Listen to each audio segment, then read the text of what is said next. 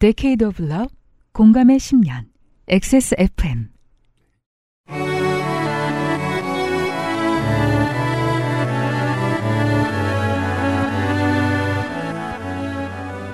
그것은 알기 싫다 특별기획 23 국정감사 기록실 정무위원회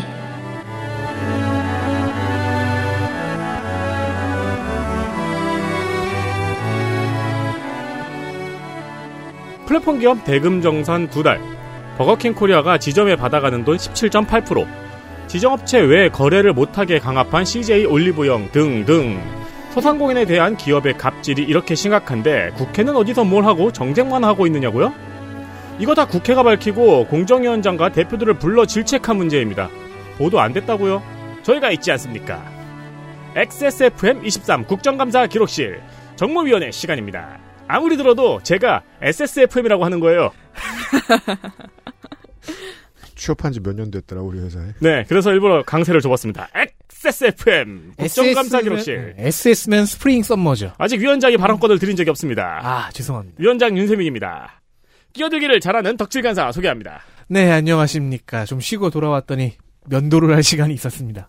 아, 면도했네요? 어, 그렇네요. 기른 게 아니었다니 난 그게 더 충격. 그러네요. 게으름의 산물이었어? 피곤함의 산물이죠. 아, 죄송합니다. 건조 간사도 앉아 있습니다. 네, 건조간사입니다. 슬슬 지치고 있습니다. 슬슬이요. 반 넘었죠? 이미 네, 지쳤어요. 이제 아 한 번 남았어요. 녹음은. 괜찮아요. 그 회사 대표님은 시작하기 전에 지쳤잖아요. 지금 걸어오고 있을 지금도 지쳐 있을 거예요. 저탈 힘도 없어. 로스터 중 제일 적게 하면서. 네. 살면서 누구를 이렇게 매타게 기다려본 적이 없는 요보자관이 앉아 있습니다. 그렇습니다. 제가 누굴 기다리냐고요? 다음 주 화요일에 만나실 수 있습니다. 네. 지금 출발했는데 다음 주 화요일에 도착한다는 설도 있습니다. 정무위원입니다. 오버뷰! 부, 처, 청으로 끝나는 이름을 가진 소관기관이 국가보훈처 하나뿐이라 1처를 소관한다고 하면 정무위에 대한 설명으로는 불충분합니다.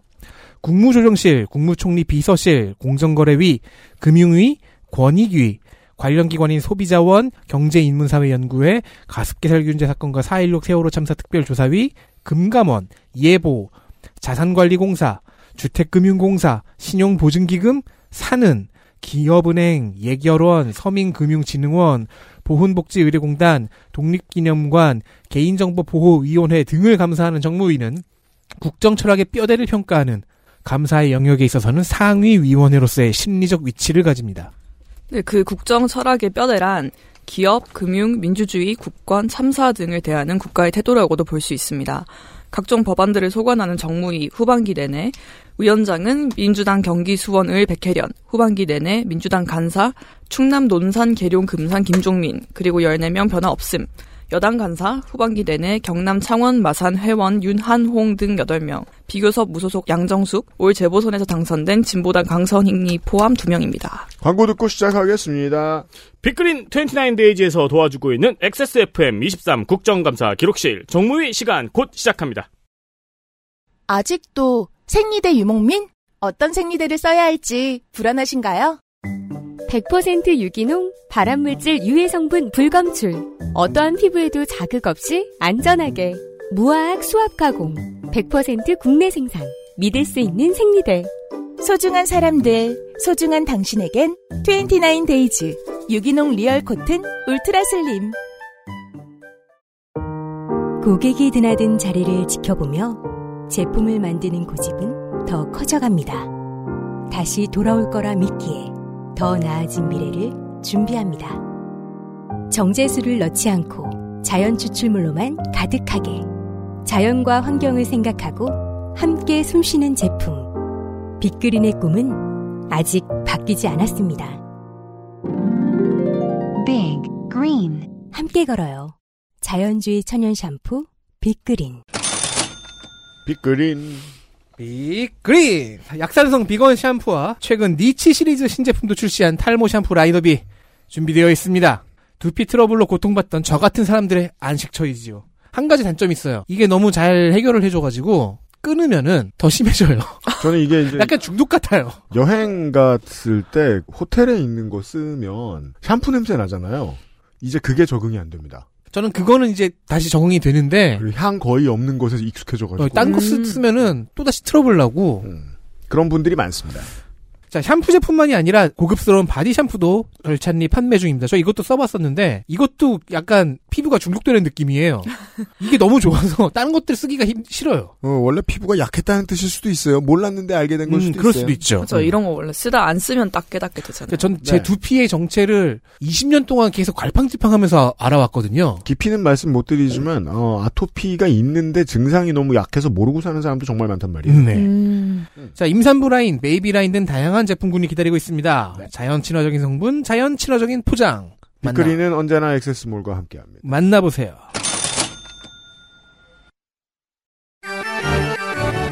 이슈 하나. 갑질의 전당 2023 민주당 민병덕, 김한규, 김성주, 김종민, 최종윤 국민의힘 유해동, 윤창현, 진보당 강성희 갑질의 전당. 정무위에서 여야가 한마음으로 때린 게 있습니다. 이제 가맹점주에 대한 본사의 갑질, 다 각종 덤터기 씌우기 수법이 정말 난무했는데요. 이제 그 중에서도 종합 점수가 제일 높았던 곳은 기영 F&B라는 기업입니다. 예술 점수, 기술 점수 포함. 아 정말요, 대박이에요. 네, 금메달입니다. 왜 기영 FAB인가 했더니 회장님 이름이 성함이 기영이요? 이영 씨였어요. 아 그러니까요. 깜짝 놀랐어요. 쉽잖아. 아. 저는 약간 검정고무신 메타인가? 그러니까 기영이가. 컸네. 그러니까. 커서 이렇게 하락했어요. 어떡해. 기철이는 절망편. 죽었나? 뭐 ESIND 같은 겁니다. 네. 네.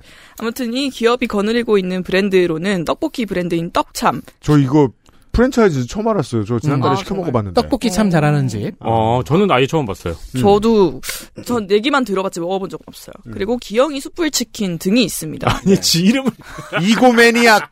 그쵸.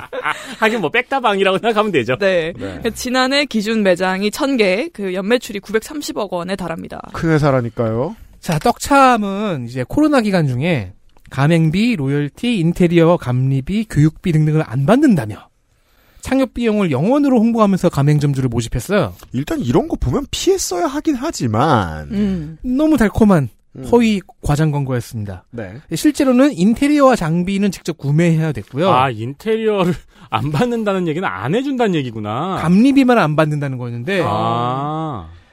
자 그러면 가맹비, 로열티, 교육비 이건 일단 안 받는데 음. 중도 해지를 하면은 지금까지를 다 소급 적용해서 한 번에 받아버립니다. 음. 문제는 중도 해지를 하는 경우가 너무 많았다는 거예요. 적자 폐업을 한 가맹점이 작년 200여 곳이 넘습니다. 아니, 이런 페널티가 있는데도 중도 폐업을 한다고요?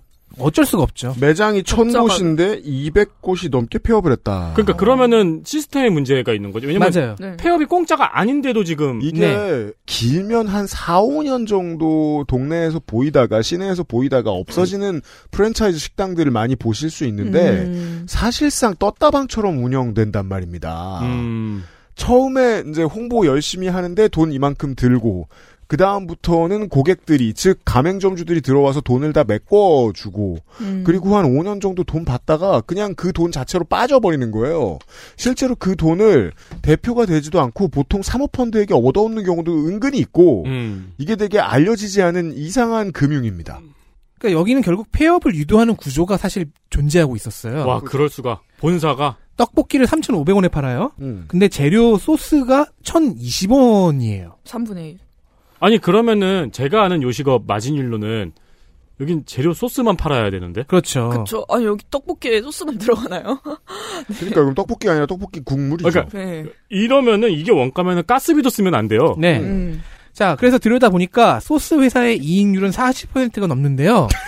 프랜차이즈 본사의 이익률은 3%인 거예요. 그러면 프랜차이즈가 미쳐서 소스를 팔아주고 그렇죠. 있다는 것이 되는데 소스 회사를 위해 본사가 존재하는 느낌이잖아요. 음, 기영이, 기영이 소스 어쩌고가 있어야죠. 그러니까요. 어, 그래서 보니까 또 어머나 소스 회사는 본사와 주주 및 임원 구성이 동일했습니다. 음... 야, 근데 요즘에는 이거 나누는데 조금 네, 미스터 피자 이후로 이거 좀 나누잖아요. 그죠. 어, 네. 근데 그 나누지도 않았네요. 음, 아, 소스의 이득을요? 그러니까 보통 이제 사장 아내의 친척 아, 네. 이름으로 해놓고 막 그렇거든요. 음, 그죠. 그거 이상하고 오래가지 않는 프랜차이즈들이 서로서로 다른 아이디어를 내요. 우리는 모모모모가 저렴합니다. 라고 한 다음에 여기 나와 있는 것 중에 대표적인 거 뭐 있죠? 인테리어 감리비를 확 받는다거나. 음. 음. 여기 같은 경우에는 이게 이게 당연한 것들 처음에 들어갈 때 무조건 들어가는 돈이 다 빵원, 빵원이랬잖아요. 높이 받을 무언가를 설정하겠죠. 그게 소스였네요, 여기는. 음. 그리고 진정한 소스 비법입니다. 비법 소스가 아니라. 그러면 이 3%란 이 본사 이익률의 음. 구성은 어떻게 될까요? 음. 30%면은 적금 이자죠. 그러니까 다시 말해서 3% 플러스 소스 40%, 43%가 본사 이득이란 뜻이 네. 되겠죠. 음, 그렇죠. 그리고 가맹점주가 가져가는 52%가 있잖아요. 그러면 아 음. 40, 아, 자, 잘 맞, 57%죠. 57%죠. 잘못 썼네요. 네. 가맹점주가 57%를 네. 가져가는데 네, 그 사이에서 또 광고비, 인건비, 임대료는 따로 나갑니다. 그렇죠. 그럼 남는 게 있을 리가 없겠죠. 별로 안 남을 겁니다. 네. 그 추가로 이 모든 게 지금 허위 과정 광고였잖아요. 그 음. 이 돈을 안 받는데 사실은 내야 되고 음. 뭐그 이만큼 이득을 낼 수 있는데 사실은 못 내고 음. 그런데 홈페이지에는 착한 프랜차이즈 인증이 올라와 있어요. 음? 근데 이것도 허위 광고였습니다. 왜냐하면 이 마크는 본사가 어떤 이유로든 과징금을 받으면 인증이 취소돼요. 네. 근데 작년 6월에 과징금을 받았거든요. 음. 근데 마크를 지금까지 안 내리고 있었어요. 아. 가맹사업법 위반이죠. 네, 그, 그러니까 뭐 재작년 MVP 같은 거죠. 그렇죠. 아, 네. 예. 10년 연속 뭐 1위라고 했는데 사실 그게 10년 전이고. 근데 아. 그러면은 이거 인증을 뭐 떼어야 된다는 항목 같은 게 있어야겠네요. 그렇죠. 계속 네. 달아놓으면은 뭐 거꾸로 매단다든가 이런 항목 같은 게 있어야겠네요. 근데 기본적으로 그, 그 정도 형벌이 있어야. 네. 예. 그렇죠. 허위 과정 광고니까. 음. 그 다음에 그 종합 점수 중에서 뒷북 점수가 또 있습니다. 뭡니까? 네, 예술 기술 받고 음. 뒷북 점수 10점. 이제 코로나 때부터 이제 가맹 점주에 대한 육무 정책 아까 말씀하신 약 가맹비 로열티 뭐 이것저것 안 받는다고 해놓고 음. 폐점하는 점주들한테 이걸 소급 적용한 위약금을 추구 그 청구를 했잖아요. 음, 근데 계약서에 조그맣게 나와 있는 그 글씨들. 네, 아까 그 말씀을 드렸는데 그런데 더 문제인 거는 폐업 원인이 본사에 있다는 거예요. 그렇죠. 아까 말씀하신 소스 구조 말고도 음. 이 좀 더 직접적인 폐업의 원인이었던 게 어떤 프로모션이었는데요. 네. 이 기영 F&B의 브랜드인 떡참이 지난해 내고왕이라는 유튜브 방송에 출연을 했어요. 내고왕. 네, 혹시 모르는 분들을 위해서 설명을 드리자면은 이거 광희 씨랑 장영란 음. 씨 나오는 유튜브. 지금은 네. 누가 하는지 모르겠네요. 지금도 지금 과- 안 나와요, 그분들? 음. 지금 다른 분이 그 MC가 자주 바뀌어 가지고 아, 그 아, 그럼 뭐 홍- 기, 저 기획사 거구나, 이게. 네, 음. 지금 아 그 여자 개그맨 분 여, 홍 홍현희 씨요. 홍현희 씨, 네, 네, 홍현희 씨가 하실. 거예요. 네, 아무튼 그런 연예인 MC가 그러네요. 네. 프랜차이즈 기업에 내고를 시도를 해서 할인 행사를 하는 방송이에요. 아. 이게 상당히 반응이 좋아서 지금 시즌 5까지 했거든요. 야, 이거 그냥 컨셉만 들어도 그냥 기업 홍보용인데 네, 그 컨셉으로도 장사를 하다니 똑똑하네요. 그렇죠. 제 주변에서 가장 핫했던 거는 스킨푸드였습니다. 그래요. 네. 그렇겠죠. 그때 네. 엄청나게 다들 몰려가서 샀었어요. 실제로 연예인이 기업 회장을 만나서 그러니까 그 아이디어가 참신했죠. 뭐 네. 이번 주 연예인이 50% 할인 딜 하면은 이제 기업 회장이 30% 이러면서 서로 이렇게 음. 해가지고 할인율이 결정되는 거였는데 네. 내고왕으로 방송을 탄 다음에 꼼수를 부렸던 게 작년에 반란이 음. 17% 할인인가 전 품목 17% 할인을 했었는데 그게 내고왕이었죠. 예, 입점 업체가 17%부터 더 가격을 올려버렸던 일이 있었죠. 음, 할인이 맞아요. 들어가기 전에. 네, 그래서 이 방송이 그 구조 자체가 그렇다 보니까 좀 몇 가지 논란들이 있었는데 이제 그 중에 떡참 편이 가장 제가 보기에는 논란이 크더라고요. 음. 이편 떡참 출연한 편 조회수가 273만이었거든요. 네. 네, 엄청나죠? 그러니까 대한민국 떡볶이 인구의 한 10%쯤은 들러붙었다. 네. 네. 그래서 당시 떡참이 2만 500원짜리 떡볶이 세트를 9,800원에 판매하는 행사를 했어요. 반 이하. 네. 상품값 대부분을 본사가 부담하겠다라고 방송에서 얘기를 했었거든요. 전체가 아니고 대부분. 네. 그런데 이렇게 본사 부담이 커지면 아 우리가 다 부담하겠다라는 식으로 말을 하면 당연히 가맹점주의 수익이 커지는 게 맞잖아요. 음. 그런데 행사 기간 동안에 그 이 내고왕 이벤트를 보고 막 주문을 해본 사람들의 후기가 어, 가맹점이 주문을 안 받아요였어요. 주문 취소될 때 많죠, 네, 요즘. 주문을 취소하거나 아예 임시 휴업을 하거나 그렇죠. 배달 팁을 9천 원으로 설정한 경우도 있었어요. 아, 이 얘기는 이제 이 회사의 주장이 맞다면 네. 혹은 내고왕이 한 말이 맞다면 한 이야기가 맞다면 우리 가맹점주들이 회장님을 너무 좋아해서 음. 우리 기영이가 손해 볼까 봐. 아, 그게 아니면 정반대의 상황이잖아요. 그렇죠. 네. 예. 그- 그래서 사실 상황을 봤더니 본사가 행사 비용 부담 약속을 지키지 않은 거예요. 재료비만 낸 거예요. 아이고. 네. 그래서 팔수록 오히려 가맹점주들이 손해를 볼 지경에 이르러서 이 주문을 일부러 받지 않은 거고 음. 당시 내고왕에 출연했던 가맹점주는 아예 폐업을 했습니다. 음. 출연했던 사람이. 아 진짜요? 네. 합리적인 선택을 하셨군요. 네. 그러면 비용 소급 적용 다- 받고 거기에 위약금 얹어서 돈을 내야 됐죠. 그렇죠. 음. 그래서 이렇게 감당이 안 되는 프로모션에 참여를 하게 해놓고 그런 위약금을 청구를 했는데 그 위약금도 이제 정해놨어요. 얼마라고 딱 지정해놨어요. 계약서에 손해를 처음에 있었을 거예요. 네 손해를 받고 안 받고와 관계 없이. 그러니까 예를 들어 뭐 5년 내로 폐업 시에 뭘 내야 되고 네. 뭘 내야 되고 뭘 내야 된다. 대부분의 최소한의 도전 정신을 가진 사춘 사장님이면 가맹점주면 그거에 사인하는 거 그렇게까지 저하지 않아요. 음, 음. 내가 설마 5년 내로 망하라고? 그렇죠. 그 그건 그리고- 가맹 본부에서도 이제 책임지는 건데. 그리고 그게 프랜차이즈 본사가 원하는 것임이 지금 이 스토리에서 드러나죠. 음, 예. 폐업을 시켜야 했던 거예요. 그러니까요. 음, 그렇다면 내고왕은 그 역할을 했죠. 음. 이 유튜브가 직접 그 역할을 한 겁니다. 물론 내고왕의 의도는 아니었겠죠. 네. 예. 의도는 아니었겠지만 네. 그 뒤로 뭐 어떤 내고왕이 어떤 사과나 이런 건 없었고 지금도 이 떡참편은 안 내려왔어요. 네, 그래서 지금 떡참편은 지금 방송의 안내 같은 경우에 어떤 논란에 대한 설명은 전혀 없고요. 대신 이미 1년 전에 댓글에서는 모든 음. 사실이 다 밝혀져 있네요. 불탔구나. 네, 네. 본사 때문에 가맹점주만 손해를 보는 그 이벤트라고 막 이미 1년 전에 댓글들을 달아놨네요. 네. 그리고 유튜브 프로덕션 하는 사람들 이런 형태의 유튜브 이런 컨셉의 유튜브라면 분명히 홍보나 프랜차이즈 같은 데서 일을 경영 전략 같은 거 일을 해본 사람이 있었을 텐데 이게 음. 뭔지 몰랐을 가능성 없다고 생각합니다 저는. 음, 근데 또 그런 사람이 없는 상태로 그냥 냅다 있으면 그건 또 그거대로 문제죠. 네. 아무튼 그래서 이 떡참 점주들은 지금도 가맹본부에 속지 말자라는 피켓 시위를 하고 있는데요. 음. 문구가 이래요. 프랜차이즈 창업 알고 하기 캠페인 잘못 고르면 신종 노예가 따로 없습니다. 그 와중에 되게 위트가 있다고 생각했어요. 음, 해학이다. 네 공익 광고 필요하시면 저희한테 연락 주세요. 네. 그 농축산인 데뷔 전에서 농축산인이 했던 얘기가 광의의 얘기였죠. 음, 광희 그렇구나. 말고 광의에. 네, 네. 그렇죠. 광의. 그렇죠. 치킨 그렇죠. 프랜차이즈와 프랜차이즈 업체에 대한 그렇죠, 이야기였으니까요. 그렇죠. 네.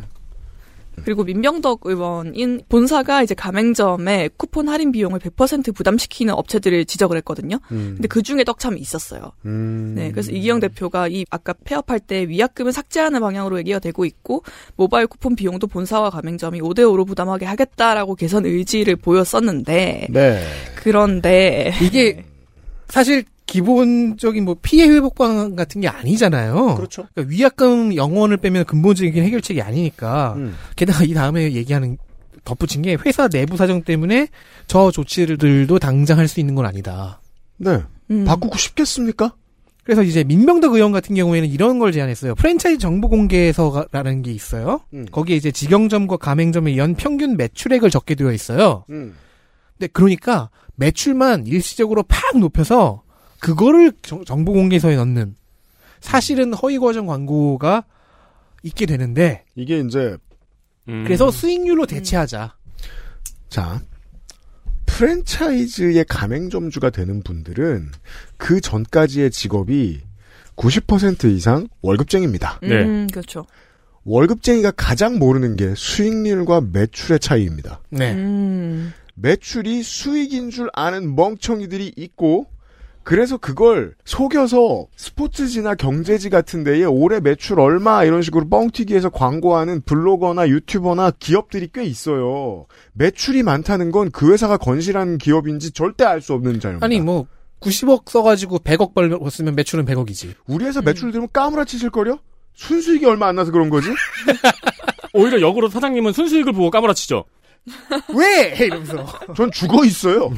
지금 마이너스 인생이에요. 그리고 이게 저 지인도 이제 이런 비슷한 사고가 있었는데 음. 그 프랜차이즈 같은 경우는 이제 있던 지점을 인수할 때 네. 매출과 수익과 객단가와 손님이 하루에 얼마나 왔는가를 모두 공개하도록 되어 있어요. 그렇죠. 아, 되어 있어요. 네, 전 주인과 그 다음 주인이 그거를 볼 수 있도록 아, 볼수 있도록 되어 있는데 그게 이제 인수한 몇 달 전, 한 세 달, 두 달 전에 그걸 확 높이는 꼼수도 있다고 하더라고요. 음. 그게 이런 꼼수죠. 음. 그죠. 그러면은 그러니까 아까 얘기한 대로예요. 점주들 손해 보라고 하고 이런 방식으로 매출 한번 확 밀어내는 방식이 있어요. 음. 그럼 점주들은 다 죽었거든요. 점주들 죽은 대가로 매출을 올렸죠. 음, 그리고 점주들은 폐업하면서 위약금을 냈죠. 음. 돈을 더블로 법니다.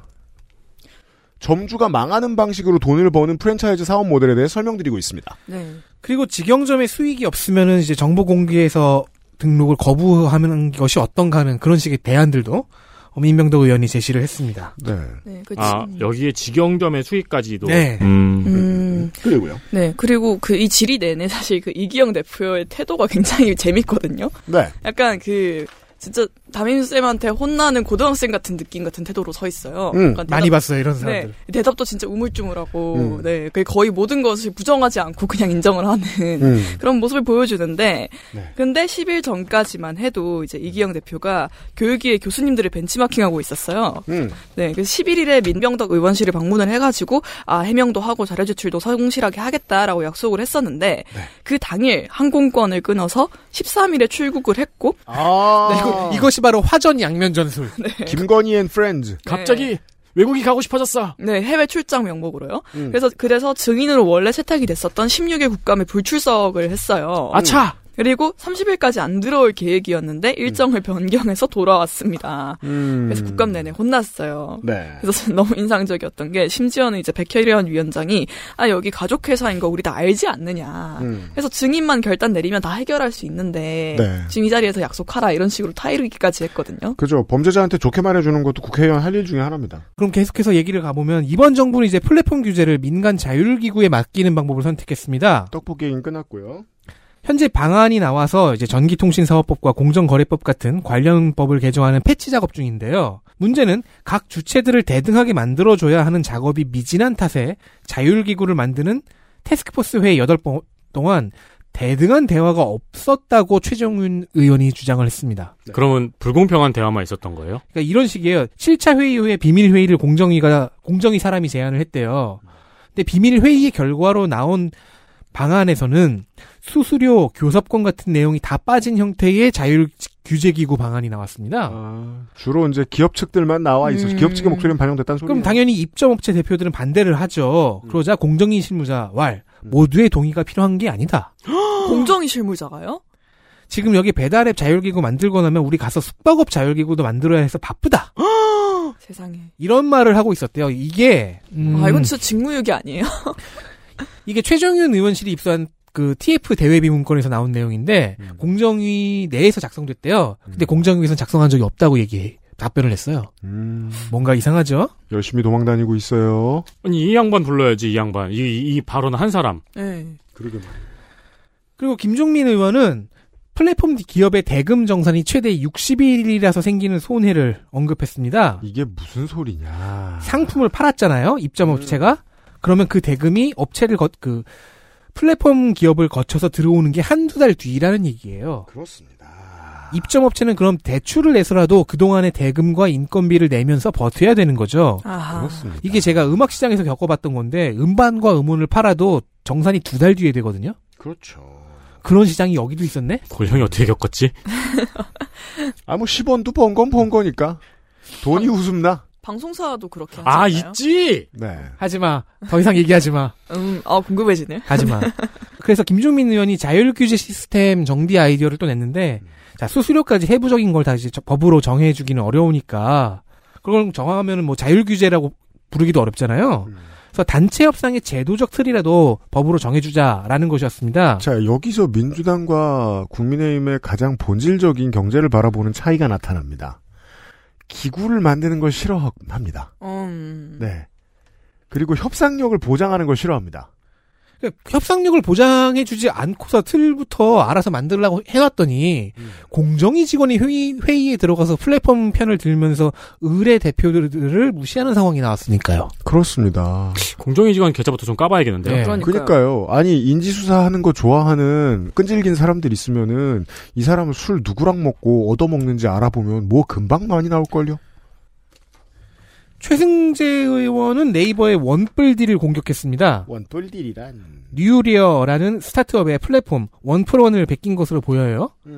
최수연 네이버 대표 이사는 one plus one은 보편적인 프로모션이다. 그래서 고유성을 인정할 아이디어의 영역이 아니라고 주장을 했는데 근데 one plus one만 모아가지고 만들어 놓는 섹션은 새로운 아이디어였는데. 그렇죠. 그리고 음. 또 최승재 의원의 또 다른 반박. 역사를 보자. 10년 전에 네이버 맛집 윙스푼 서비스를 내놓으면서 당신들은 메뉴판닷컴이라는 오리지널 기업을 고사시킨 전례가 있다. 날카롭습니다. 하긴 뭘 날카로워요. 네이버가 이런 게 한두 개입니까? 음. 그래서 최승재 의원실은 네이버에서 원플원을 검색해봤어요. 음. 그러니까 뉴려의 원플원을 그러자 네이버의 원쁠딜이 제한 결과에 뜨는 거죠. 어, 이런. 이것이 과연 알고리즘의 실수일 것인가? 그렇습니다. 이런 거, 그, 볼게요. 어, 네이버에서 쇼핑을 해보신 분들 이런 거 알고 계실 겁니다. 검색 결과를 정렬할 수 있죠. 네.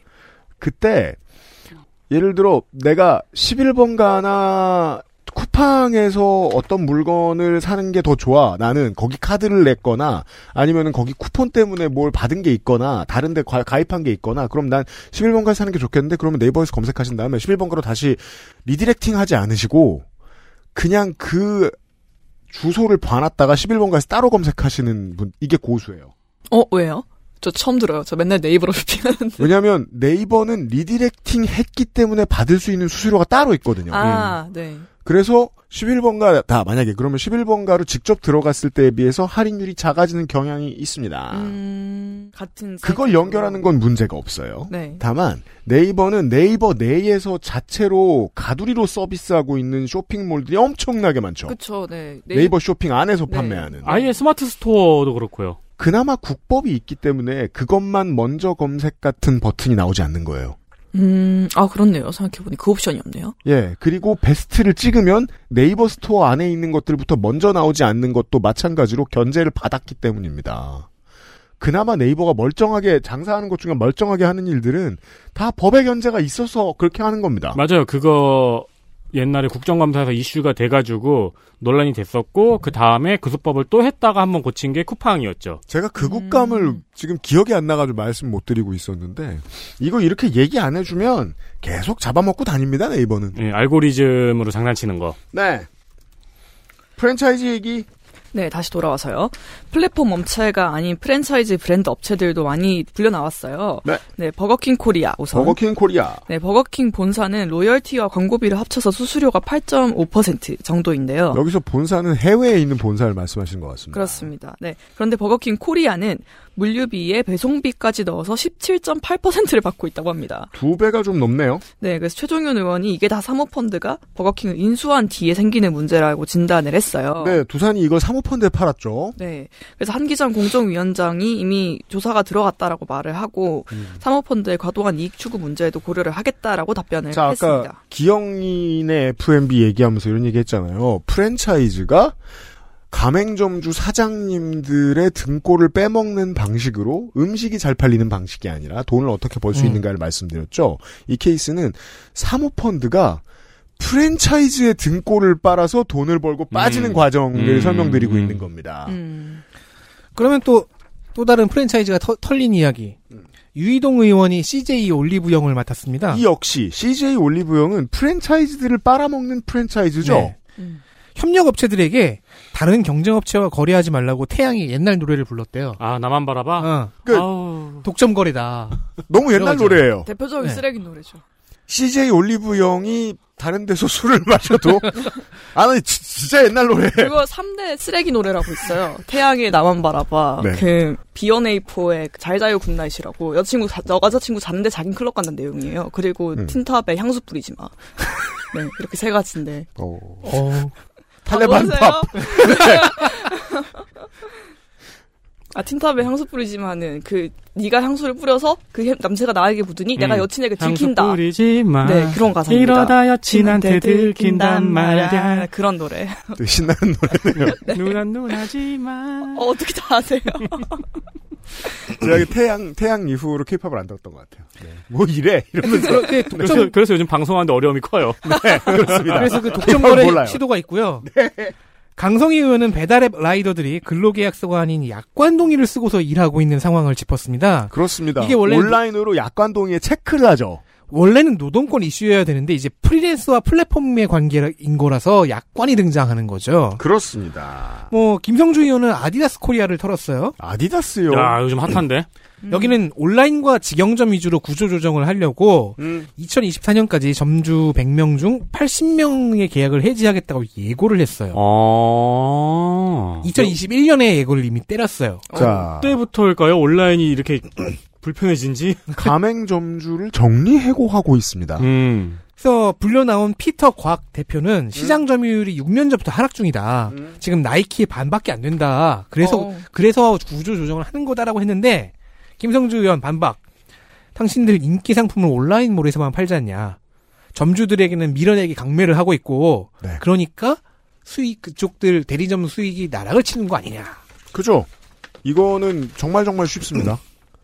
마트에 있는 아디다스 직영 매장에 간혹 있는 경우가 음. 있어요. 아니면은 한 발 더 나가서 이제 다른 프랜차이즈에 파는 물건들 있죠. 신발만 파는 프랜차이즈. 음. ABC 마트. 네, 그렇죠. 무폴처럼 움직이는. 그런 데는 나이키나 아디다스가 가장 핫한 아이템을 내주지 않죠. 그렇죠. 쉽게 말해 삼바나 캠퍼스나 에어포스 원이 없어요. 네. 왜? 일단 저 마트에는 마트 수수료를 너무 많이 뜯기니까 음. 잘해주고 싶지 않아요. 음, 그래서 음. 싼 것만 밀어내주면 마트 영업 직원들이 트렌드가 뭔지도 모르고 아싸 싼 거 받아왔다 그러고 받아와요. 마트는 음. 오히려 속이기 쉬워요. 음. 문제는 가맹점주는 속지 않아요. 가맹점주는 쌈바가 안 왔다. 그랬으면 나를 죽이려는구나 이 새끼들이. 음. 그렇죠. 아. 라고 이해합니다. 이지부스트가 안 왔다. 이해합니다. 가맹점에 이지부스트 걸려있는 걸 본 적이 없죠? 여기서 슬프게도 일본의 사례를 보게 됩니다. 일본은 법적으로 이게 된다더군요, 견제가. 어. 아. 네, 무조건 다 넣어. 어렵게 찾아냈습니다, 제가. 아, 일, 오. 그러니까 이지 일부는 가맹점에 반드시 들어가야 되는 거예요? 그죠? 그러니까 달라는 거 안 주면 안 되는 거예요. 어. 그러려면 어떻게 해야 되죠? 본사가 그, 그 나라 프랜차이즈 회사가 받아온 수량을 공개해야 되겠죠. 그렇죠. 음, 그렇네요. 이런 거 다 법이 해주는 일입니다. 음. 네. 아니, 그리고, 이 크림충으로서도 이 말은 좀 문제가 있는 게, 6년 전에는 점유율이 하락했어요. 그때는 아디다스의 몰락이라고 했으니까 스니커 매니아들이. 근데 작년부터 우리나라에서 제일 hot한 sneaker 브랜드가 살로몬 아식스 아디다스거든요. 그죠. 어, 아, 그렇죠. 아식스 뭐 pop-up store 되게 크게 여는 거. 봤죠. 네네. 작년부터 상승 중이거든요. 아, 아디다스는. 그러니까 음. 사실은 거짓말이에요. 그렇죠. 그리고 뭐 윤창현 의원은 천재 교육을 상대했습니다. 천재 교육. 여기도 물량 밀어내기와 반품 제한을 했어요. 음, 이러면 누가 당하느냐? 총판장들이 강매를 당해서요. 억대의 채무를 지게 됐다고 합니다. 가맹점주들 같은 거죠. 네. 네. 음. 학습지. 총판장. 그 그래서 총판장이 본사 직원한테 알았어 내가 채무를 더 질 테니까 뭐 확약서를 쓰자라고 하자 그 직원이 대리점주와 총판장에게 욕설을 하는 녹음 파일을 윤창현 의원실이 입수해서 틀었습니다. 어, 아니, 그거, 유제품 회사 하나가 그렇게 날아갔는데요. 뭘 남양이라고 말을 왜 못해요? 그죠. 천재교육권은요 공정위에서 증거불 충분이라고 심의 단계에서 종료가 됐던 건이에요. 공정이 뭐냐. 근데 증거를 갖고 왔잖아요. 여러모로 수상하네. 윤창현 의원이 아직도 증거 불충분입니까? 물으니까 한기정 공정위원장은 아닙니다. 라고 말하고 신고가 들어오면 절차 따라 어, 처리하겠다고 답변했습니다. 신고가 들어오면이라는 단서가 붙었네요. 그렇긴 한데 신고 또 하겠죠 누가. 많 수많은 대리점주가 있- 와 총- 음. 총판장들이 있는데 자, 여당 의원이 지금 이런 걸 족치고 있습니다. 이 정도입니다. 갑질 얘기를 길게 해봤습니다. 자꾸, 자, 나머지- 자꾸 날 부르는 것 같아서 움찔하게 됩니다. 나머지는 부동산 얘기입니다. 그렇습니다. 이슈 둘. 부동산 PF라는 시한폭탄. 국민의힘 유해동, 윤한홍, 민주당 이용우.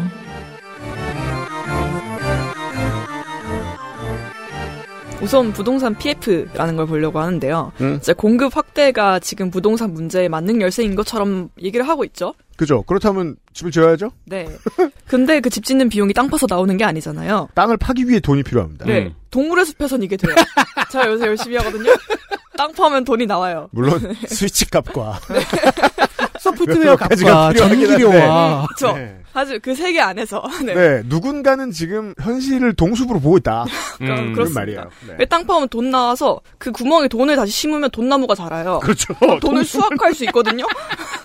그래서 그 얼마나 볼때 기쁜지 몰라요. 그렇죠. 아, 근데 친구도 상상- 초대하고. 상상만 해도 행복하다. 아, 나도 돈이 할까? 무럭무럭 자랐구나 이러면서. 아, 그런 현실에서- 하는 거구나. 네, 아, 제가 그래서 요새 소비를 안 해요. 그걸 하면. 어, 그런 맛을 하는 거구나. 네, 현실에서 옷 그게. 되면은 경제라는 게 없어져. 아무튼 이걸 가능하게 하는 마법이 PF 부동산 PF입니다. 이게 네. project financing이라고 이라고 하는데. 하죠. 네. 그래서 제가 이거 너무 어려워서 저 경알못이거든요. 음. 그래서 누군가 해주겠지 하고 이건 건너뛰었는데 감사합니다. 저 이거 하면서 후회했어요. 이걸 시간을 너무 많이 썼어요. 알아보다가. 네. 네, 아무튼 그 project financing이라는 것은 그 시행사가 건설 프로젝트 그 P를 제시해서 토지 매입이나 인허가 등에 필요한 돈을 증권사에서 꿔요. 네. 이걸 브릿지론이라고 해요. 그렇죠. 네, 뭐 하는 달이냐면은 본 PF로 가는 달인데요. 음. 메인으로 가는 그렇죠. 이제 본 PF로 가면은 이제 땅도 있고 우리가 이것도 다 받았어요. 그러니까 투자하세요 해서 돈을 끌어오는 거예요. 음, 음. 네, 그래서 2차로 다시 대출을 받아 건설을 진행을 하고 분양 대금으로 또 돈을 갚는 겁니다. 그렇습니다. 일종의 담보 대출 같은 거예요. 그렇죠. 네. 그래서 자본주의의 천국에서는 한 푼도 없이 이걸 할 수 있습니다. 맞습니다. 음, 네. 그렇죠. 그래서 유이동 의원실이 이 사업을 악용하는 수법에 주목을 했어요. 어떻게 없겠습니까? 네, 어, 너무 너무 쉬울 것 같죠. 네. 그래서 이제 그 이 브릿지론 혹은 그 본 PF에 투자하는 대주단에 참여하는 기업들이 있는데 음. 일반 기업도 참여를 할 수 있어요. 음. 그런데 이 일반 기업이 대출 만기 연장을 거부를 해서 시행사 사업권을 뺏어가는 경우가 있습니다. 음흠. 일명 부동산 사냥꾼이라고 그죠. 해요. 될 것 같은 프로젝트 파이낸싱이 있으면 그걸 빼앗아 오는 방법, 다른 자본이. 네. 이거 저거 옛날에 제가 음. 건설사가 네. 땅 주인한테 그 땅 뺏는 법 이랑 음. 방법이 똑같네요. 일부러 공사를 지연, 음. 지연시켜가지고 네. 땅 주인이 은행 이자를 감당하지 못하게 하는 네네 똑같아요, 똑같아요. 봐요. 시행사를 PF가 한다고 치죠. 그러면 시공사는 어차피 돈 받으니까 상관없고 나중에 받아도 되고. 음. 근데 이게 정말 될 것 같은 일이야. 그러면 시행사랑 시공사랑 금융회사가 필요하잖아요. 시공사는 중요하지 않아요. 네. 근데 금융회사 혹은 금융회사 뒤에 있는 금융회사 주변에 있는 누군가가 마음을 바꿔서 우리 이거 먹어야겠어라고 하면 얼마든지 먹을 수 있다는 거죠. 네, 그래서 그걸 방지하려고 네. 그 금융기업들은 뭐 그 이걸 마음대로 뺄 수 없게 해놓은 규제가 있어요. 음. 나중에 더 설명을 할 건데 음. 일단 사례를 볼게요. 이 피해를 입은 시행 사 부사장이 참고인으로 왔어요. 음. 이 시행사는 1조 규모의 주상복합 사업 개발을 진행을 했고 총 8곳이 대주단으로 참여를 했습니다. 네. 그 중에 한 곳이 일반 기업, 나머지 7개는 다 금융기업이었어요. 음. 이 일반 기업을 A사라고 할게요. 음. 근데 여기가 그 대출 연장을 거부를 했어요. 음. 그래서 이걸 이제 그 전문용어로 기한 이익 상실 선언, EOD 선언이라고 하는데 기한 이익 상실 선언. 네, 근데 이게 그, 그러니까 내가 여기서 더 이상 이익을 보지 못한다. 음. 그러니까 회수 그냥 돈을 다 회수하겠다라는 거예요. 음. 네, 이자를 더 받지 않겠다. 음. 근데 이게 되게 이례적인 일이에요. 왜냐하면 A사의 대주단 내 우선순위 가 있을 거 아니에요? 네. 이게 4순위였거든요. 사순이란 네, 근데 좀 중후순위죠. 이 정도면은 여덟 개 중에 4순위니까. 음. 근데 보통 EOD 선언을 하면은 후순위 주주가 투자금을 환수를 못 해요. 음. 다 돈을 돌려주게 되는데 그럼 선순위가 다 가져가게 되니까. 음. 먼저 가져가게 되니까. 네네네. 그래서 선순위가 그만둘까봐 눈치를 보는 게 일반적인데 음. 지금 4순위 주제 EOD 선언을 한 거예요. 네. 근데 이게 가능했던 게 A사가 일반 기업이었기 때문입니다. 기법 확인 중이십니다. 네, 아까 얘기했던 규제, 금융기관의 경우에는 부동산 PF 부실을 막기 위해서 이제 금융당국이 규제를 해가지고 3분의 2가 동의하면은 대출 기한 연장을 해줘야 돼요. 참여한 대- 금융기업의 3분의 2가. 함부로 일부러 파토 내지 못하게. 네, 그렇죠. 한 명이 갑자기 우리 파토 낼래 해서 가져가는 이런 지금 같은 경우를 못 만들게 하려는 거죠. 음. 그런데 일반 기업은 제재 대상이 아니어서 혼자 그냥 튈 수 있는 거예요. 근데 그죠. 그렇게 하면 보통의 경우 A 기업은 혼자 손해를 보죠. 그런데 여기는 어떻게 했느냐. 본격적인 꼼수가 여기부터예요. 그 보통 이제 EOD 선언을 하면은 돈을 돌려받으려고 시행권이나 그 사업 부지를 팔, 팔라고 해요. 음. 음. 근데 그렇게 되면은 그 시행사와 용역업체는 다 부도 위기에 처합니다. 그렇죠. 네, 그래서 피해 업체가 부도를 피하려고 아 제발 대출 연장을 해달라고 부탁을 했어요. 음. 그랬더니 A사가 연장 조건으로 시행사의 주식 55% 그리고 전체 사업권 양도를 요구했습니다. 그러니까 너와 너의 사업을 주지 않으면 나는 이 사업을 파토낼 거야. 그렇죠. 그럼 너를 부도 낼 거야, 부도 내게 할 거야. 뭐 그죠. 이런 거죠. 나는 조금 손해 나고 너희는 죽는다. 네. 음. 그래서 이게 투자금을 따져보면은 50억 정도였는데, 음. 50억을 투자해서 1조 원대 사업장을 차지한 거죠. 음. 전체 사업권을 먹어버렸군요. 게다가 그렇죠. 55%면은 회사 주인이 됐네요. 네, 그냥, 그냥 정말 뻐꾸기처럼. 어, 진짜 진짜 거예요. 뻐꾸기처럼. 네. 아니 야 뭐 사람 일이 그렇게 쉽고 직원들의 운명이 따져가 딸려가지고 그런 결정을 내릴 순 없겠지만 음. 이럴 것 같으면 나 같으면 그냥 망하겠네. 아, 그러니까요. 근데 이게 이제 더 괴로운 게 정말 그 사기꾼이라면 똑똑한 것인 게 이러면 제일 쫄리는 건 은행이에요. 음, 그쵸, 그쵸. 예. 최종 책임 중 상당 부분이 자기들한테 돌아오니까. 음. 근데 그게 만약에 정말 큰 규모여도 힘들 텐데 지역에 기반을 둔 저축은행이다. 음, 그럼 회사 전체가 날아가고 네. 은행 음. 전체가 날아가고 음. 그리고 그 은행 전체가 날아가면 예보가 갚아야 돼요. 음, 음. 국가적 문제가 됩니다. 네. 예. 그래서 또 이런 문제가 얼마나 발생했는지 한번 유이동 의원실에서 파- 살펴보니까 비슷한 음. 사례가 40건 이상 이었습니다. 많죠. 네. 그래서 유이동 의원은 이거를 국무조정실에 질의를 했어요. 음. 왜 부동산 얘기를 국무조정실에 질의를 하냐 했더니 이게 지금 일반 기업이 제도의 허점을 이용하는 문제잖아요. 음. 그래서 이곳의 이해를 포함해서 제도를 손봐야 하는데 음. 이제 각 부처에 문의를 해봤더니 이 흐름을 이해를 못해서 다 소극적인 태도를 보였다는 거예요. 그렇죠. 뭐 국토부든 어디든 간에 음. 그래서 국무조정실이 주도권을 지어야 한다.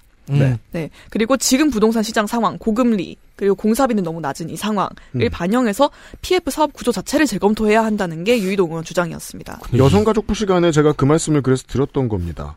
부처 간의 협력을 요구하는 부처가 덜어 있다. 우리가 음. 정무위원회 시간에 세상 모든 일을 다 떠드는 이유가 여기 있습니다. 네. 그렇죠. 그래서 그 모든 걸 다 조정하는 일을 여기서 해야 된다. 음. 네, 표현으로는 뭐 이니셔티브를 쥐어줘라 한다. 뭐 이런 얘기를 했습니다. 음. 그렇죠. 개시권을 가져가라. 네. 음. 그런데 아까 그 지역 저축은행 얘기하면서 이건 결국 국가의 문제 하셨잖아요. 음. 그걸 좀 더 보면은 이게 진짜 부동산과 금융시장 전체를 흔들 수가 있어요. 음. 왜냐하면 지금 또 이 PF 사업 시장 전체를 보면은 요새 고금리 고물가 때문에 사업이 부실해진 PF가 굉장히 많아요. 그렇습니다. 토지는 샀는데 아까 브릿지론 단계에서 음. 토지는 샀는데 인허가는 못 받은 경우가 많아요. 앞서 언급한 그 1조짜리 그 사업장 사례도 이런 상황이었어요. 네. 인허가가 안 났었어요. 음. 그런데 그런 사업을 포기하면 팔 수 있는 게 토지밖에 없잖아요. 음. 근데 금리가 너무 높아졌으니까 토지를 팔아도 브릿지론을 못 갚는 거예요. 그렇게 됩니다. 네, 그리고 심지어 브릿지론은 굉장히 고금리 사업이거든요. 음. 그래서 은행들이나 약간 증권사가 다 여기에 뛰어들고 있는 건데. 그렇습니다. 네. 그런데 이 다리가 흔들리면은 금융권도 흔들리게 되죠. 음. 네, 그런 상황에서 지금 단기적 이익을 보는 일반 기업까지 물을 흐리고 있는 거예요. 음. 그래서 지금 올해 2분기에 그 국내 증권사의 부동산 PF 부실 채권 비율이 22%나 되고요. 음. 연체율이 7%입니다. 네. 심지어 지난해부터 계속 수치가 급증하고 있는 추세예요. 음. 그래서 국감에서는 이제 금융기업의 책임도 좀 제기가 됐거든요. 음. 윤한홍 의원이 질의를 했는데 부동산 PF 금리 상승이랑 증권사의 성과보수 체계가 연관되어 있다는 거예요. 네. 이제 4년 동안에 그 9개, 9개 대형 증권사에서 PF 사업 관련해 가지고 지급한 성과급이 8,500억입니다. 8,500억. 네. 가장 많이 받은 곳이 메리츠예요. 거의 음. 반이에요. 4년간 3,550억. 예. 네, 그래서 메리츠 최이문 대표가 지난해 이제 29억을 받았고요. 음. 부사장과 임원, 임원이 30억을 받았는데, 음. 와 대표의 양심일까요? 1억 적게 받은 건. 아, 그러니까요.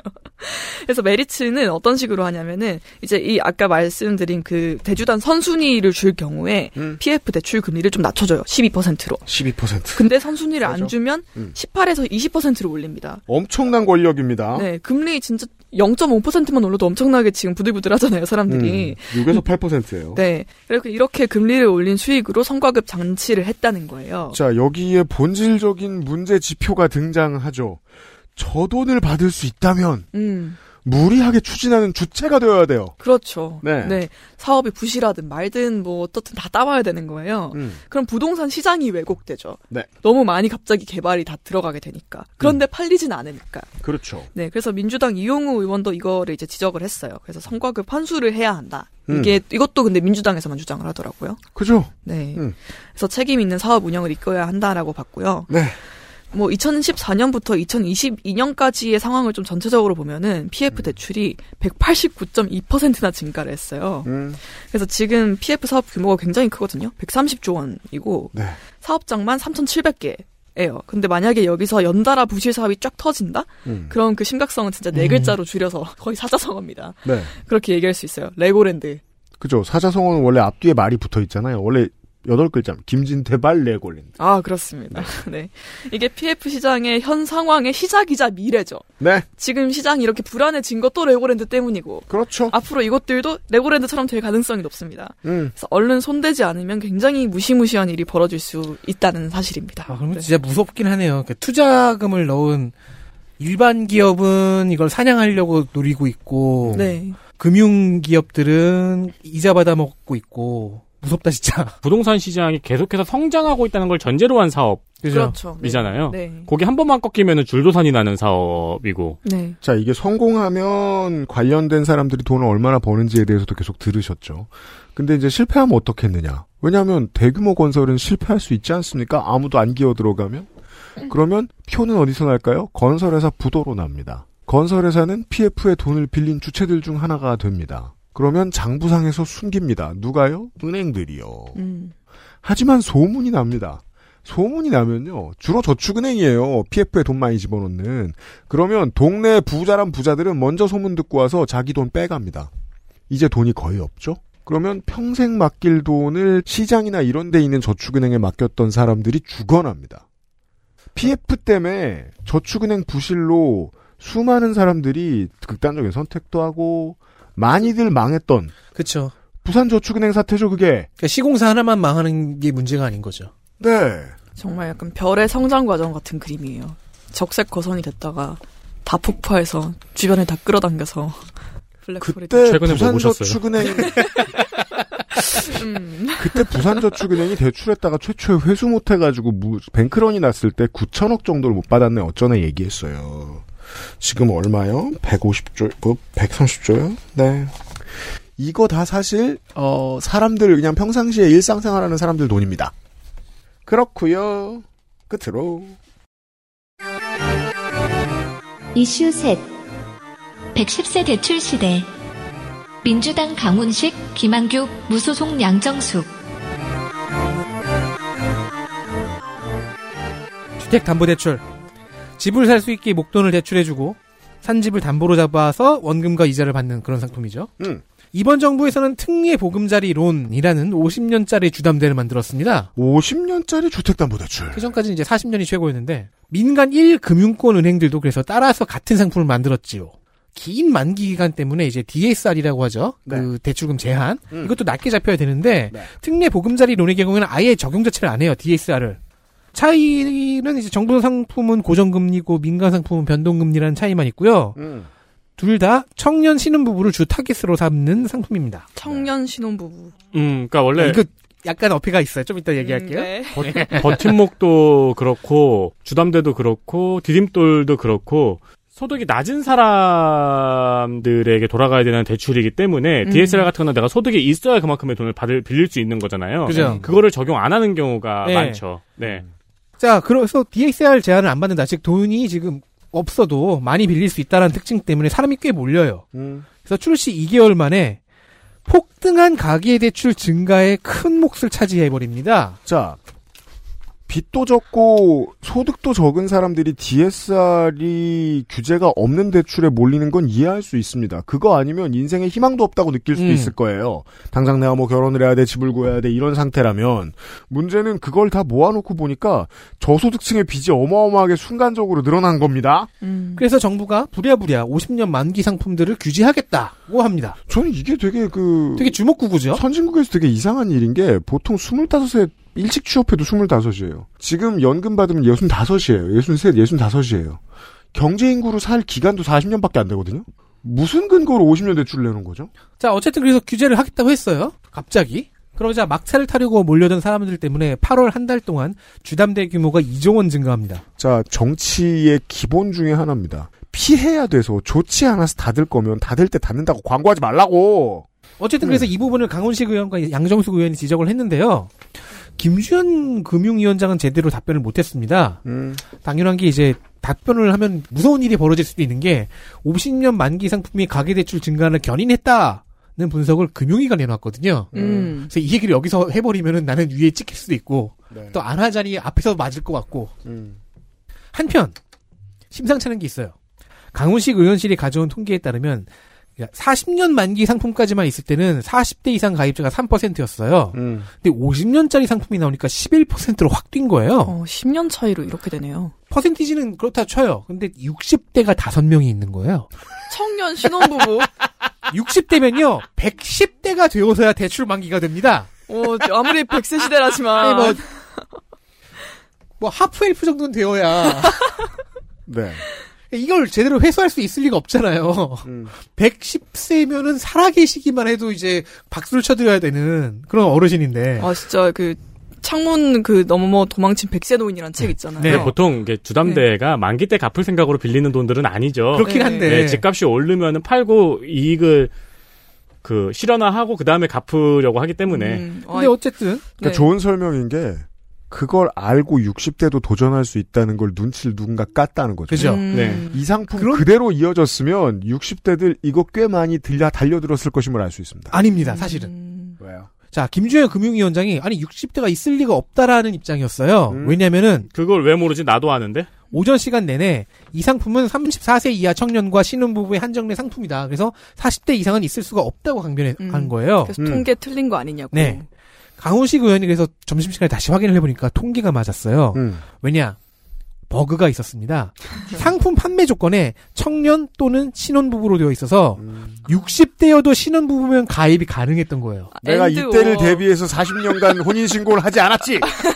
인 겁니다. and 아니고 or 문제네요. 그 실제로 이게 되게 유명한 이야기였고 그래서 굳이 재혼을 하지 음. 않았던 사람들이 한부모 가정이나 이런 사람들이 이 신혼부부 특례를 받기 위해서 60대 70년대 재혼을 하기도 하고 그랬었거든요. 전략적 결혼. 그러니까 제 주위에도 50대 분이 집을 어떻게 구할까라고 조언을 구해서 제가 요거를 말씀을 드렸거든요. 나쁜 사람아! 혼인 신고를 하시라. 버그를 퍼뜨렸군요. 아니 사랑해요 그 둘은. 그러니까 정부 상품이 이렇게 버그를 안고 나왔으니까 민간 상품도 따라서 만들었잖아요. 같은 조건을 내걸었고 정신 차려 보니까 11%의 40대 이상자와 60대 5명이 가입을 한 거예요. 이걸 금융위원장은 국감 나와서 그것도 오후가 되어서야 질의를 받고서 깨달은 거예요. 보고도 못 받았다는 얘기입니다. 의원에 대해서. 그러니까 김주현 위원장은 그래서 당황해서 시중은행들의 연령 제한을 뭐 안 둔 탓이다 어쩌고 얘기했는데 장난하나. 김한규 의원은 아니 정부도 이거를 지금 뒤늦게 알아서 8월에 특례 보금자리론 중단을 일부를 중단하면서 지금 당신은 은행들 잘못해서 몰아가는 거냐라고 지적을 했거든요. 음. 당연히 당연해요. 은행들은 정부가 50년 만기에 DASR 회피 상품 파니까 그 약관 따라서 판 것뿐이에요. 은행들도 연령 버그를 알아챈 후에 50년 만기 상품을 없애거나 연령 제한을 추가했거든요. 다행히 110세 대출은 당분간 안 나오겠군요. 근데 이렇게 가장 중요한 버그의 존재를 모르고 있던 김주현 금융위원장은 그래도 특례 보금자리론이 무주택 청년들을 위한 정책은 맞다고 강변했습니다. 의도는 맞다. 그러니까 무주택자나 주택을 처분할 예정의 1주택자만 대상이기 때문이다. 그런데요. 어, 다른 통계는 그렇게 말하고 있지 않았습니다.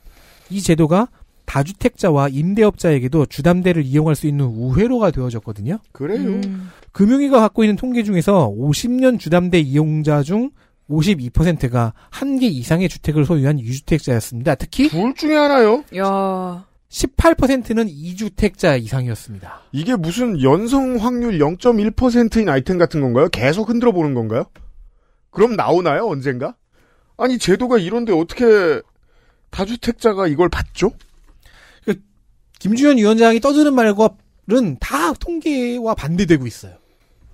어, 그 우회로가 뭔지는 안 밝혀진 거죠. 그러니까 이- 이거 자체가 우회로예요. 이미 유, 그 유주택자들은 DSR이 걸리잖아요. 네네네. 그래서 일정 이상으로 이제 대출을 못 받는데 그 유주택자라는 사실을 숨기거나 음. 하면서 여기 특례 보금자리론에 신청을 하면은 DSR 적용이 안 되니까 얼마든지 또 집을 구매할 수가 있는 거예요. 한채 더. 아, 없는 척 할 수 있다. 그걸 어떻게 숨기죠? 진짜 숨기 본인이 숨긴다고 숨겨지는 건 아니고요. 그러니까요. 네. 아마 뭐 처분 예정 네, 처분 예정이라고 얘기를 하고 아니면 사실을 명의를 하지 않는 거죠. 명의를 아, 명의. 나눈 쪼개는 방식도 아마 옛날에 있었다 고 그랬는데 그게 아직까지 되는지는 잘 모르겠네요. 그리고 음. 추측으로는 차명도 있을 것이다. 차명은 당연히 네. 있죠. 제도를 어떻게 해킹하는지까지는 모르겠습니다만. 근데 언뜻 생각했을 때도 이게 청년들을 위한 거라고 하긴 하지만 오히려 50년이라는 것 때문에 청년이 쉽게 그쵸. 접근하기 어려울 것 같긴 50년 해요. 만기라는 50 커다란 빚을 안겨주는 것으로도 읽을 수 있죠. 50년이라기보다는 돈이 한 푼도 없이 50년 주담대를 받아가지고 집을 살 수는 없잖아요. 음. 그게 더 크죠. 어쨌든 내 돈 못해도 몇 천만 원, 적어도 5천만 원은 있어야 될걸요. 집 음. 살려면. 음. 네. 100%를 대출을 해주는 게 아니니까요. 이슈하게 네. 하셨습니다. XSFM입니다.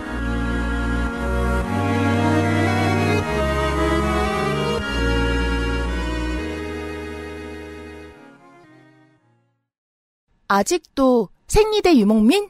어떤 생리대를 써야 할지 불안하신가요? 100% 유기농, 발암물질 유해 성분 불검출. 어떠한 피부에도 자극 없이 안전하게. 무화학 수압 가공. 100% 국내 생산. 믿을 수 있는 생리대. 소중한 사람들, 소중한 당신에겐 29데이즈 유기농 real cotton ultra slim. 히비스커스 꽃 추출물 65%, 유기농 올리브 10가지 berry 추출물. 이 모든 걸 하나로 빅그린 히비스커스 샴푸. Big Green. 약산성 비건 샴푸 빅그린 히비스커스. 허숙정 의원이 이번에 계신 인기가 제일 짧고 그 다음이 강성희 의원. 네. 이상직 의원 지역구 전주에서 당선됐죠. 장면 하나. 국감 자첫 후기.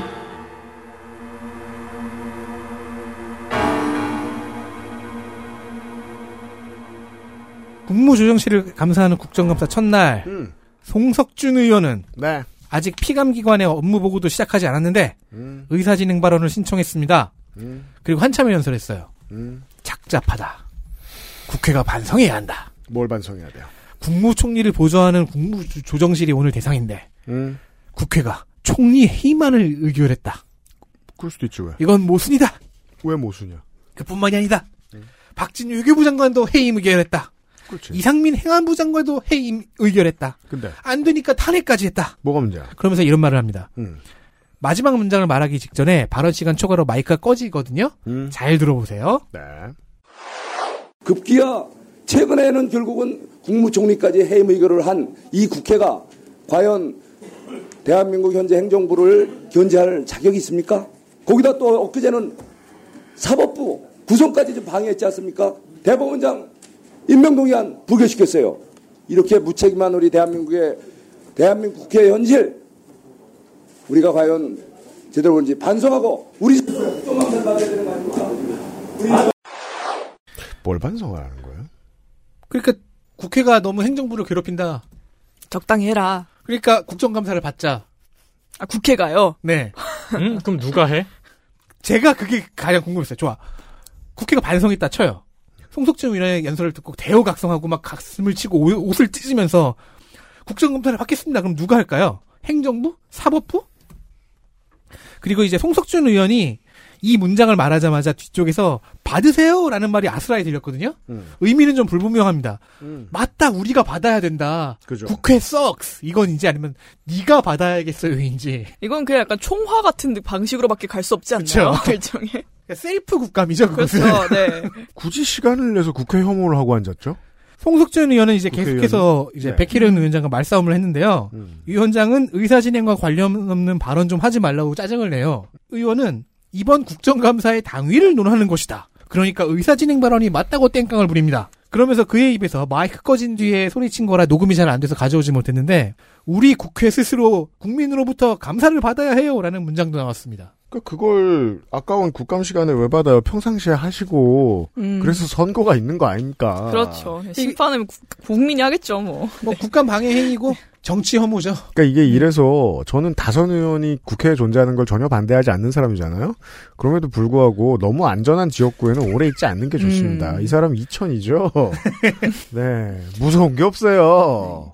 그 아까 강성희 의원 얘기를 해놓고 왜 갑자기 송석준 의원 얘기를 했지 싶으실 텐데 네, 강성희 의원은 이제 국감 자처스를 하면서 네. 네. 첫 번째 국감입니다, 이 사람의. 그렇습니다. 이걸 다 보고 있었어요. 음. 그 뒤에 이런 장면도 봤어요. 이제 정무위가 국감 내내 백혜련 위원장의 존재감이 굉장히 상당했습니다. 그렇습니다. 네, 그래서 여당 의원들이 조금 불편해했어요. 음, 그래서 강성희 의원이 또 본 장면 두 번째가 이겁니다. 보죠.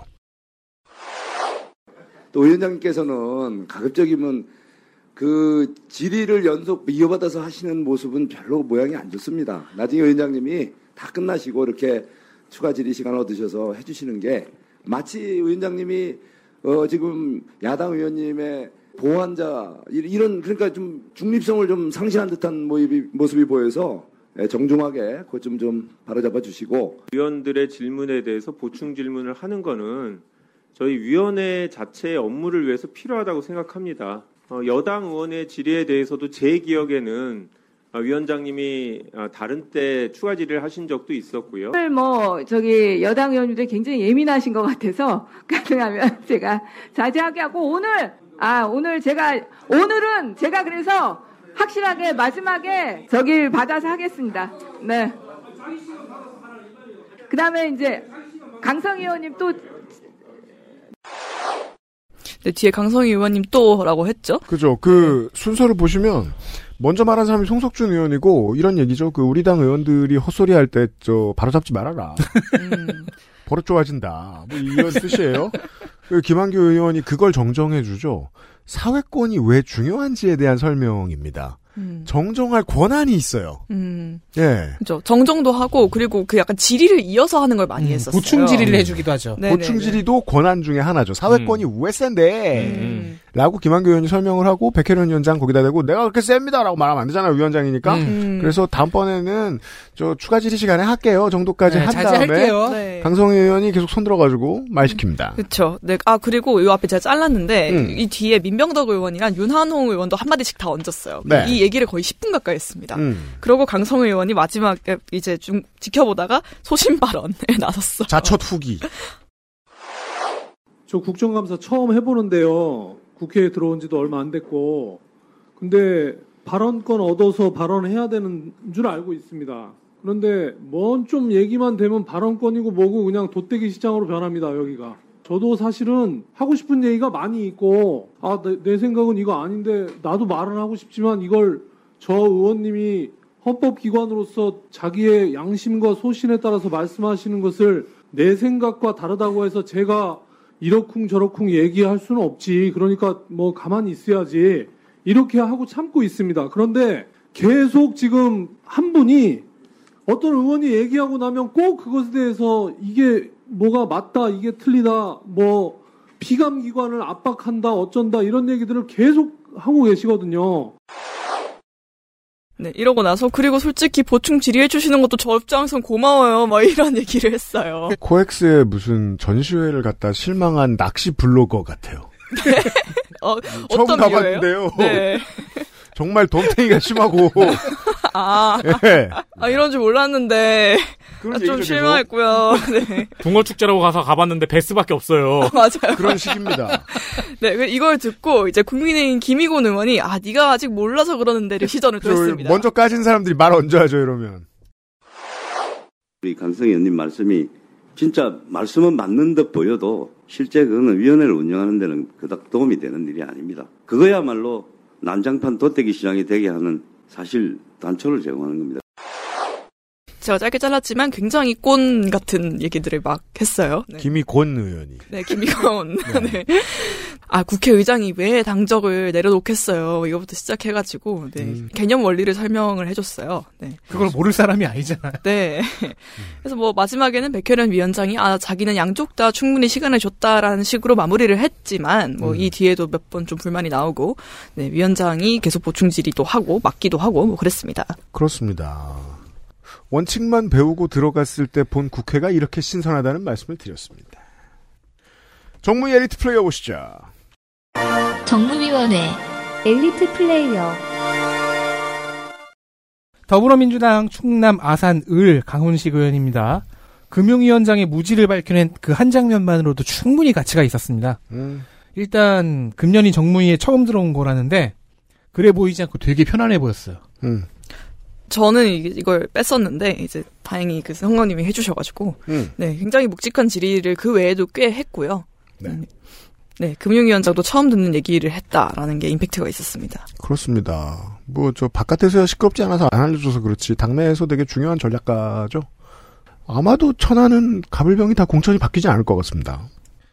더불어민주당 경기 안양 동안 갑 민병덕 의원입니다. 음. 작년에도 제가 넓은 이슈 폭과 논리력을 들어서 칭찬을 했는데 금년에도 마찬가지입니다. 음. 작년에 부당 가산금리 문제를 제기해서 은행연합회 규칙인가 규준인가를 바, 꾼 적이 있는데 네. 금년에 그 후편인 소급 미적용 이런 걸 들고 나와서 시리즈물을 만드는 등 멋진 모습 보여줬습니다. 참고로 작년에는 덕질인이 민병덕 의원한테 아픈 오리라 그랬어요. 아픈 오리요? 네가 그랬어요. 난가? 어. 죄송합니다. 왜 왜냐면 내가 오리예요? 지난 작년 거 들었거든. 나는 윤영덕 의원한테 젊은 오리라고 한 기억은 나. 아 맞다. 내가 민병덕 의원을 맡았구나. 그래요. 네, 그런 관상학적인 얘기인가요? 아니요. 그, 이름이요. 병덕, 아, 아, 아 그렇구나. 죄송합니다. 영덕. 음, 네. 아무튼 많이 모자란 건조 간사입니다. 아, 정말 우리, 힘드네요. 우리가 그러고 살았습니다 작년에. 네.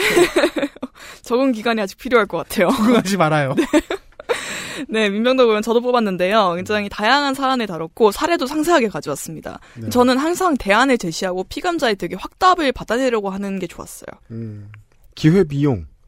이 사람이 적어도 당내에서는 지난 경선 때 가장 충격이었습니다.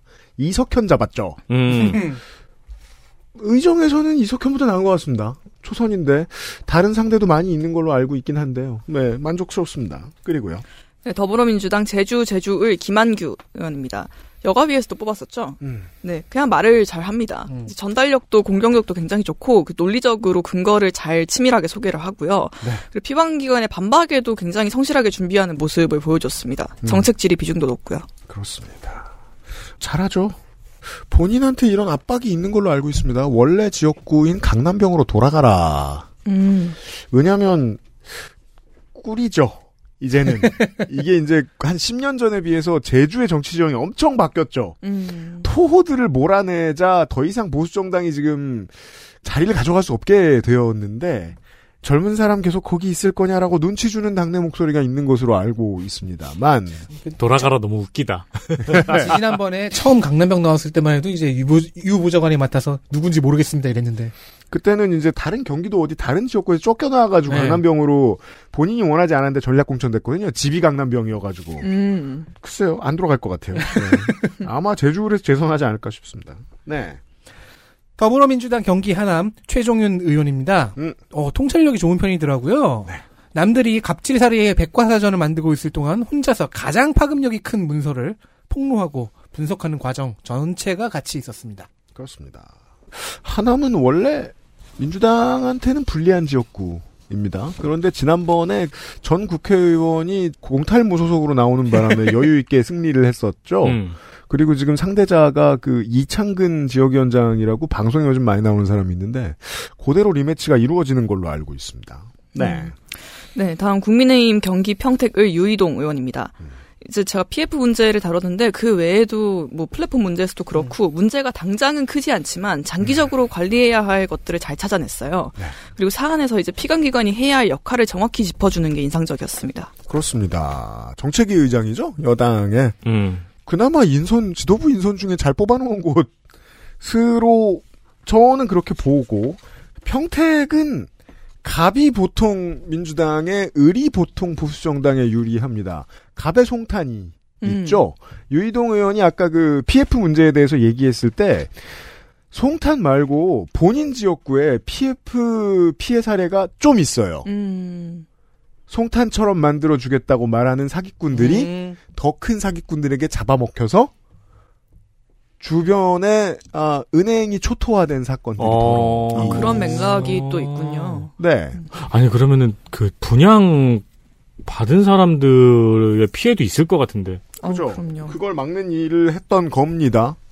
평택을과 어, 화성 정도가 생각보다 민주당이 뚫기 어려운 지역이고 그리고 그곳에 있는 보수 정당 의원들은 확실히 영남권하고는 quality가 좀씩 다르죠. 음. 꽤 다르죠.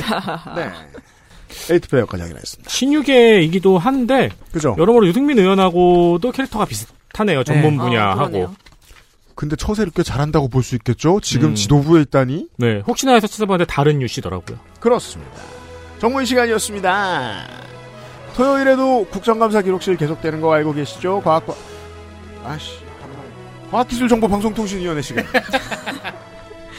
그래도 옛날에 미래에 붙어, 붙을 때보다는 짧아졌어요. 미래창조과학통신정보방송통신기업부 아닌데 뭐. 너, 너, 막 이거 옛날에 동대문 운전이 여기로 어. 처음 바뀌었을 때 동대문 역사공원이죠. 네. 애들 못 외우니까 막 지맘대로 진짜 동대문 우리의 마음 역에서 내려. 동대문 역사를 빛낸 100명의 위인들역. 시간이 계속 점점 길어지고. 정보방송통신위원회 시간에 인사드리겠습니다. 네 명의 노동자 물러갑니다. 감사합니다. 감사합니다. 감사합니다. XSFM입니다. I D W K